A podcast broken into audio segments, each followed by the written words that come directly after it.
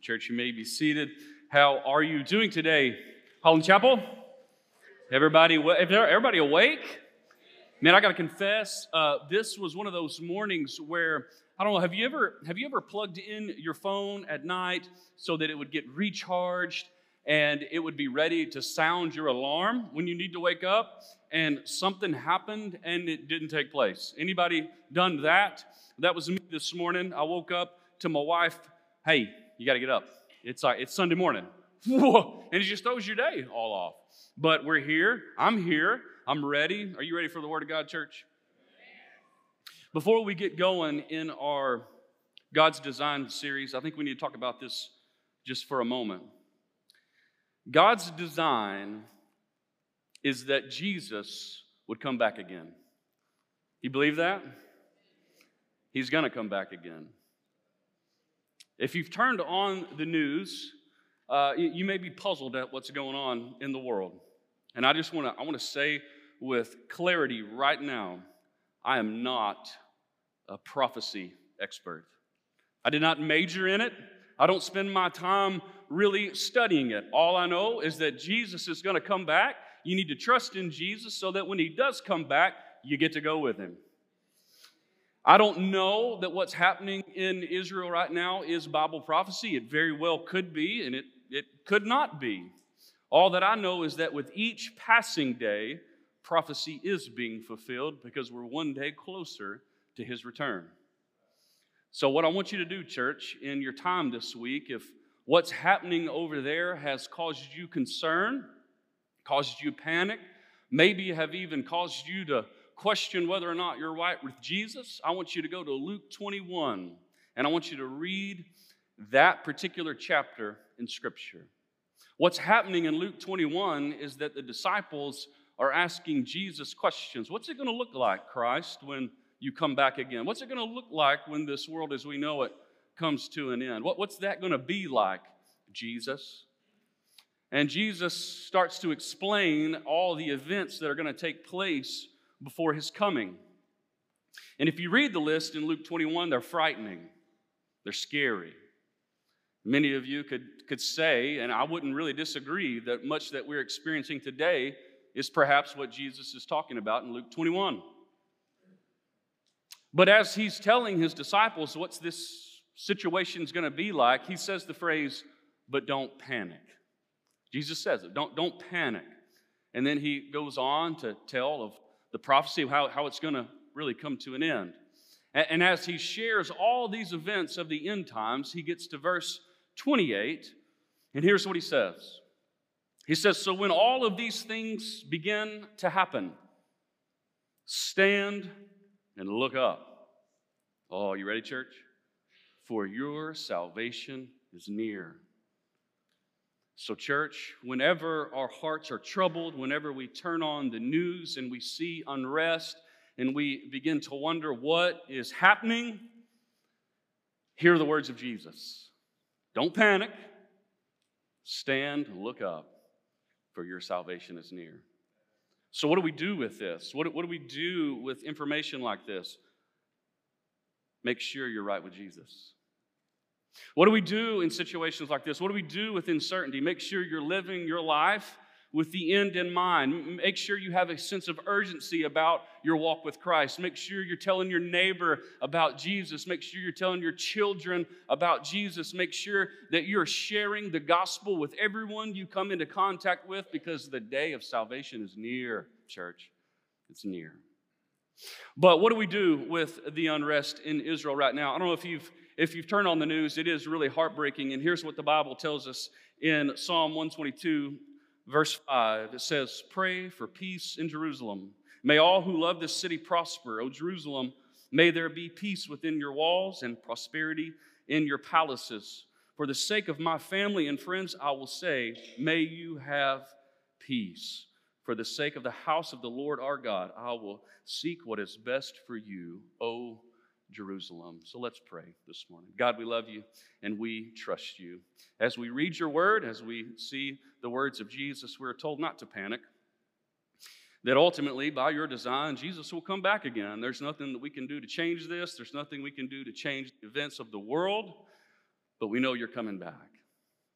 And God, we can't wait for that day. So we pray for those that don't know you, that they would turn to you in what I believe are the last days. God, we pray for Israel. We pray for the people that are being persecuted right now. We pray for the loss of life, and we pray for those to be spared so that they can turn to you in salvation. God, help us. We love you and we praise you. In Jesus' name, amen. God's design.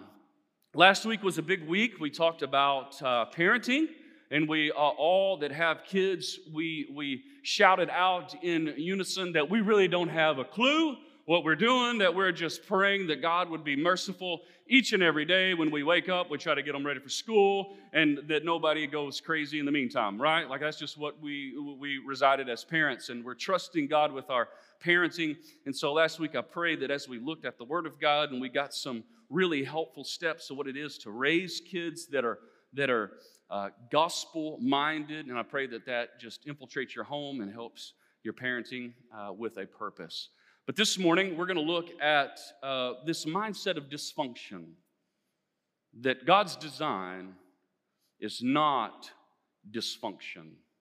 God's design for your life is not dysfunction. What do I mean by that?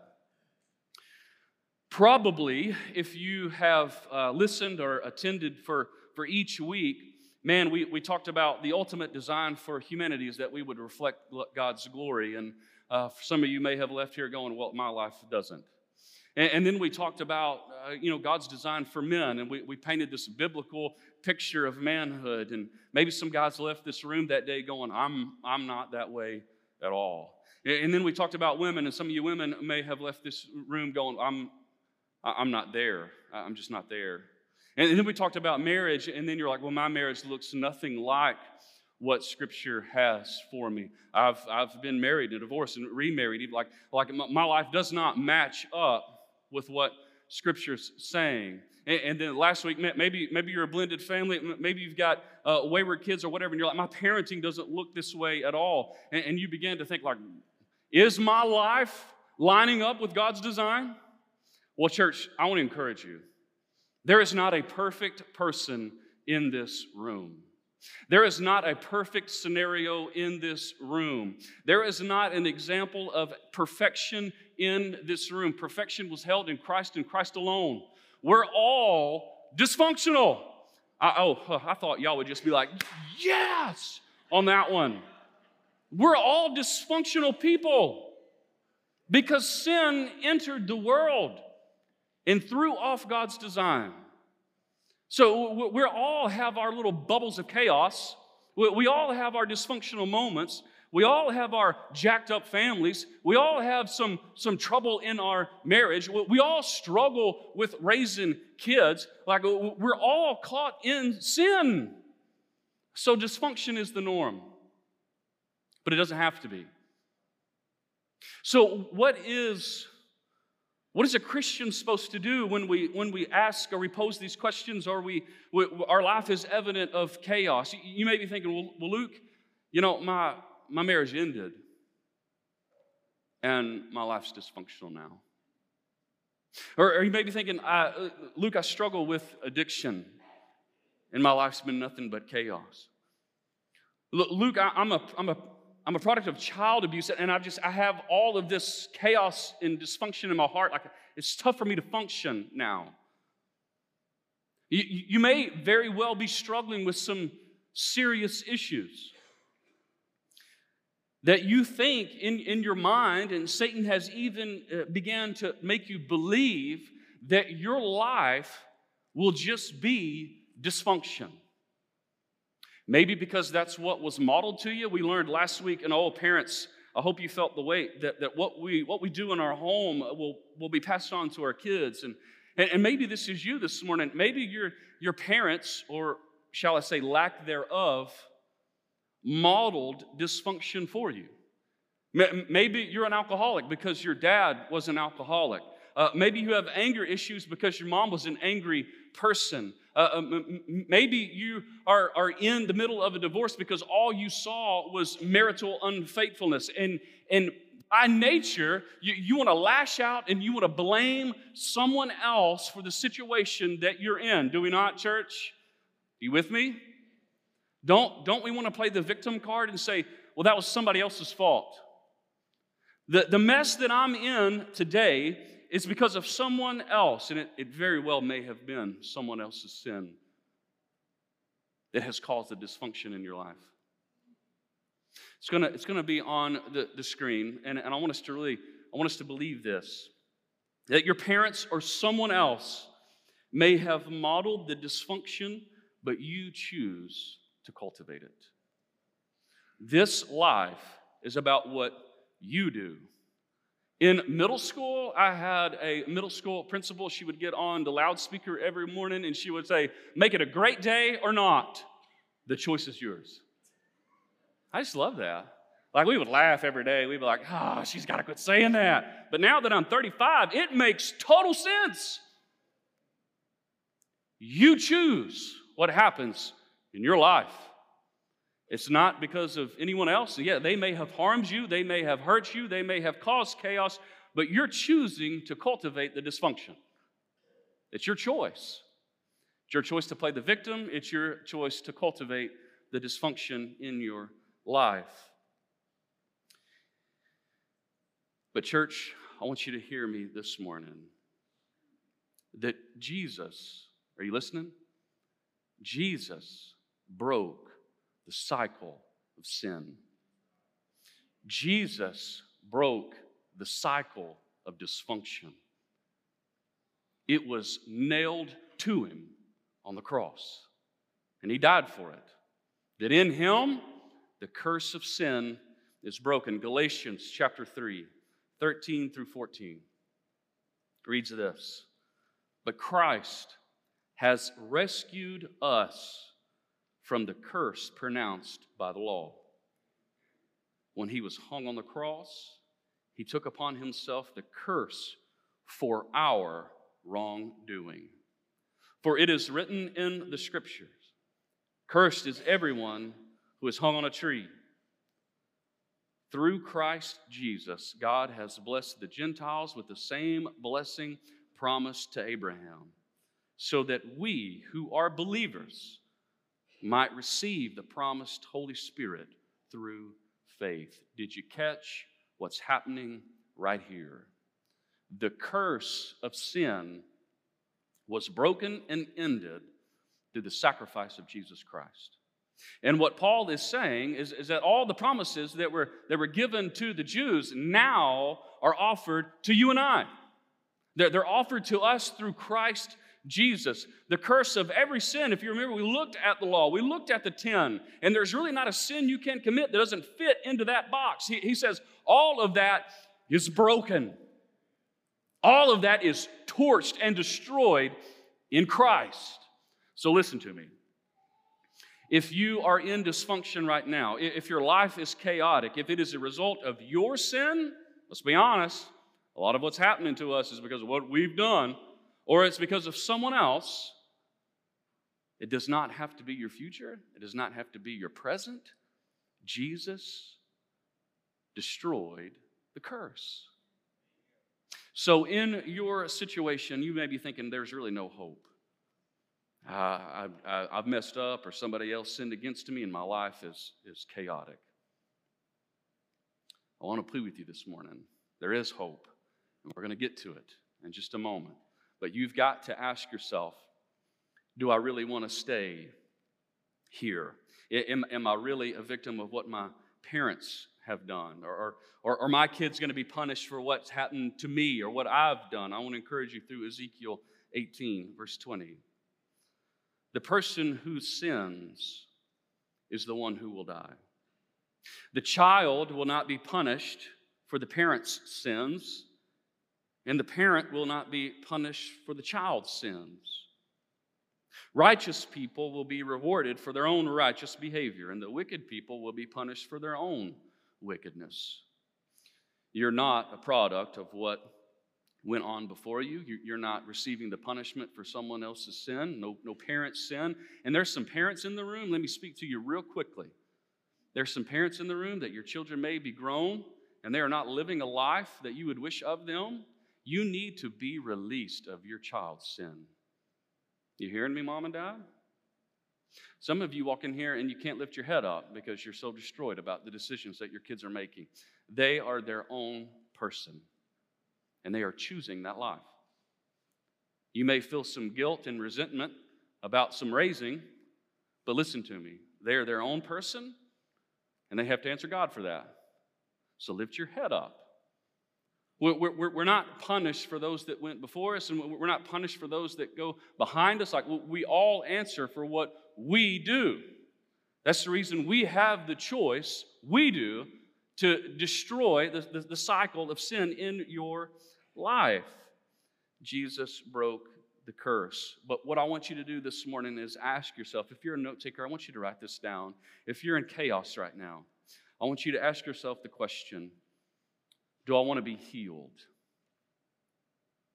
Do I want to be healed? I want you to write that down. It's not going to be on the screen. I want you to ask yourself that.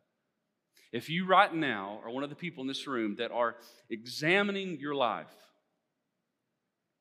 and you would categorize your life as dysfunctional and chaotic, you need to ask yourself, do I want to be healed? Do I want to be healed of the dysfunction? Do I want Jesus to come in and make it all right? John chapter 5, 5-9, incredible story. It says one of the men lying there had been sick for 38 years. That's a long time. When Jesus saw him, he knew he'd been ill for a long time. And he asked him, would you like to get well? I can't, sir, the sick man said, for I have no one to put me into the pool when the water bubbles up. They believed that this water could heal them. Someone else always gets there ahead of me. Then Jesus told him, stand up, pick up your mat, and walk. And instantly the man was healed. Why don't we read this story? So often we get used to the dysfunction in our life. If you're a product of this chaotic life, maybe your parents modeled dysfunction and that's really all you know, the dysfunction, the chaos, the drama, the cycle of sin for you is like a warm blanket. That's all you know. That's all you know is dysfunction. That's all you know. And so in your mind, you think, well, yeah, I want to get healed, but I'm not really going to ask for it. Or maybe I try to enter into a relationship with Jesus, but I go right back into my old ways because that's my comfort zone. That's what I know. All I know is chaos. All I know is drama. All I know is dysfunction. All I know is the cycle of sin. And for 38 years, that's all this man knew. And then when Jesus said, do you want to be healed? All he had was excuses. Excuse after excuse after excuse. And Jesus says, if you want to be healed, just stand up. In the power of the Holy Spirit, Jesus healed him. But the story doesn't end there. If you jump down about 6 or 7 verses or so, he says, because you are healed, stop sinning. You see what Jesus does? He heals and then asks something of us. He heals and say, you've been made right. Now stop the cycle of sin. Stop the cycle of dysfunction. Stop the cycle of chaos. You've been healed. So you got to ask yourself this morning, do you really want to be healed? Do you really want the situation that you're in to get better? Do you really want the chaos in your life to calm down? Do you really want dysfunction to stop? Do you really want the cycle of sin to come to an end with you? Ask yourself the question, do I want to be healed? Or is chaos too much of a warm blanket for me? I know people, I've counseled people who love dysfunction. They love Jesus. They want to get out of it. But man, dysfunction is too much of a friend. And they don't want to get out of it. But church, I want to pose a question to you this morning. Do you believe that God wants what's best for you? Are you processing that? Do you believe that God really wants what's best for you? You see, I believe He does. I believe that God has a life far beyond dysfunction, far beyond chaos, far beyond this generational sin that you might be caught up in. I think God has so much more for all of us. It's one of the promises in Scripture. Do you love the promises of God, church? Jeremiah 29. We're going to read 10 through 14 because there's a portion of this that maybe many of you know by heart, but you've forgotten the first part and the part that surrounds it on the end. It says, this is what the Lord says. You will be in Babylon for 70 years, but then I will come and do for you all the good things I have promised, and I will bring you home again. For I know the plans I have for you, says the Lord. They are plans for good and not for disaster, to give you a future and a hope. In those days, when you pray, I will listen. You ready for 13? We leave this one out. If you look for me wholeheartedly, you will find me. And I will be found by you, says the Lord. I will end your captivity and restore your fortunes. I will gather you out of the nations where I sent you, and I will bring you home again to your own land. Now, in this moment, I'm not comparing us to the nation of Israel, okay? But I want you to understand is that Jesus knew, God knew their circumstance. God knows your circumstance. And for many of you, you may have been living in chaos for 5, 10 years, but it may seem like 70. And you're like, is this really all that's for me? Well, we can trust in the promises of God that He has a future for you. A bright future, a godly future, a future full of hope and peace. But there's some stipulations here, and we're going to work through it. So the first point that I want you to write down is that dysfunction doesn't have to be your future. You need to believe that this morning. If you're in that cycle, if you're in that chaotic situation right now, you need to believe that. There's some situations, I know, a room this size, it's like throwing a dart at a giant dartboard. We're going to hit some situation this morning. And it doesn't have to be your future. The circumstance that you're living in does not have to define you. God knows where you're at, and God has a plan for your life. That's not dysfunction. You may believe that, but it's not the truth. How do we know that? Verse 11, church, the one that you probably have on coffee mugs, maybe written on your mirror, maybe it's in your car, for I know the plans I have for you, says the Lord. Good stuff, right? Good stuff. Can we just have real talk for a moment? Let's have real talk for a moment. You need to believe that God is good. You need to believe that God really does want what's best for you. Have you been in a situation in life where Satan steps in and he begins to trick you?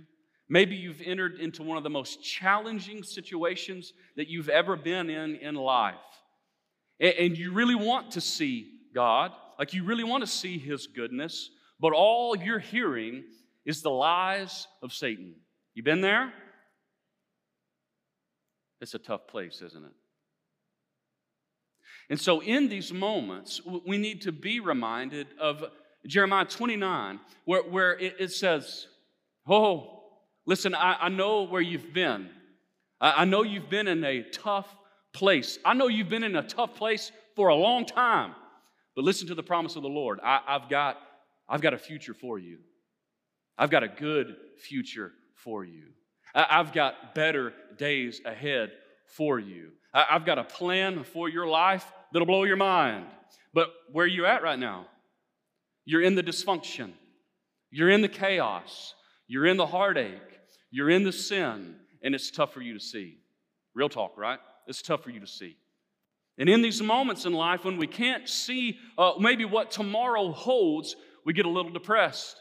We get a little anxious. We get a little scared. We get low. And we're like, Lord, this is all it's ever going to be for me. And we start to listen to the lies of the devil. But then we come across the promises of God. And it says, listen, I've got a future for your life that is bright, it's full of hope, and it's good. Remember, we asked the question, do you believe that God wants what's best for you? And we said, yes. I need you to believe it this morning, church. But absolutely, your past may have been awful. You may have had parents that didn't parent. You may have had something modeled before you that was chaotic. You may be living in addiction. You may be living in sin. You may be living in chaos and dysfunction. But I need you to ask the question, do you want to be healed? And then I need you to believe that God's got a future for you. Because I believe He does, and I believe it's good. He's got a beautiful future for you. The next thing that I want you to write down is that we need to look to God instead of our past. We get this from verse 13. It's the one that we leave out, isn't it? It says, whoever looks for me like wholeheartedly will find me. If you will look for me wholeheartedly, you will find me. You ever tried to find something and you couldn't find it? You know what I'm talking about? We had a meltdown last night at a family Halloween fall get-together.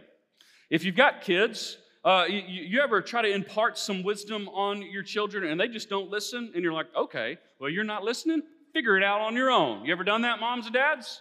Well, in our little Halloween bucket, we get this little green monkey thing. And they're like, I'm going to play with the monkey around. I was like, you're going to lose it. Listen, it's chaos. It's dysfunction. There's cousins everywhere. And like, you're outside. Like, you love this little green monkey, but I'm just telling you right now, you go and you play with it, you're going to lose it.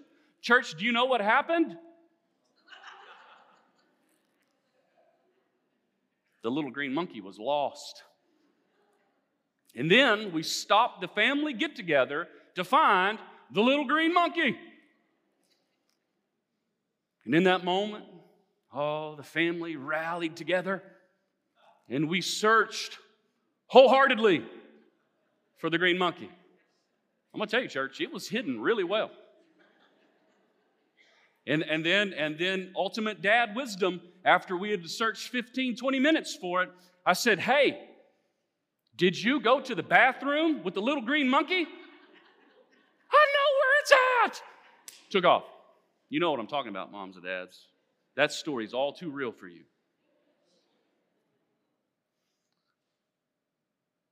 How often, listen to me, how often do we search with everything we have for God?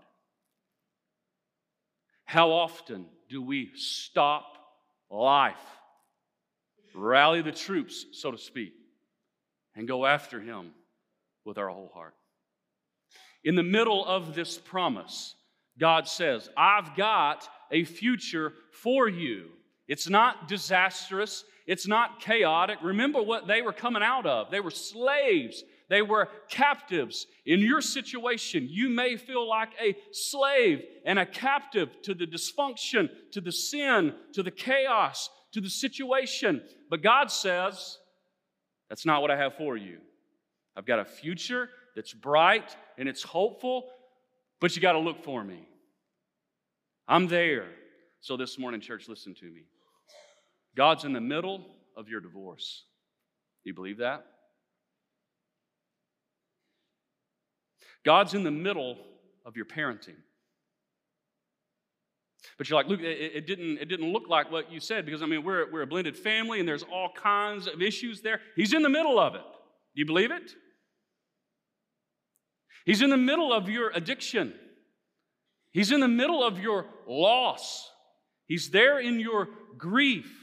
He's there in your chaos. He's there in your loneliness. He's there in your depression. He's there. Are you looking for him? Are you looking for him with your whole heart? You see, his promise says, if you come after me, if you search for me, you're going to find me. I'm going to be right there with you. Does that fill you with hope, church? Does that fill you with hope that he's there? Oh, but let's understand something. It's going to be on the screen. If you look at the problem, you will only ever see the problem. If you look at your chaos, if you look at your dysfunction, if you look at your situation, that's all you're ever going to see. Do you believe that truth? You're caught up in it, caught up in your sin, caught up in the chaos, caught up in the situation. And if that's all you're looking at, that's all you're ever going to see. He says, look for me, not your situation. Look for me in the middle of it. I'm there. Second Chronicles 34, 1-3. I love the Word of God. I know we're bouncing all over the place, but it's got good stuff for us this morning. Josiah was 8 years old. This will make sense in a moment. Was 8 years old when he became king, and he reigned in Jerusalem for 31 years. He did what was pleasing in the Lord's sight and followed the example of his ancestor David. He did not turn away from doing what was right. During the 8th year of his reign, 16 years old, while he was still young, Josiah began to seek the God of his ancestor David. Then in the 12th year, he began to purify Judah and Jerusalem, destroying all the pagan shrines, the Asherah poles, and the carved idols and cast images. Why did I just read that to you? You're like, yeah, that does not make sense. Let me get some explanation.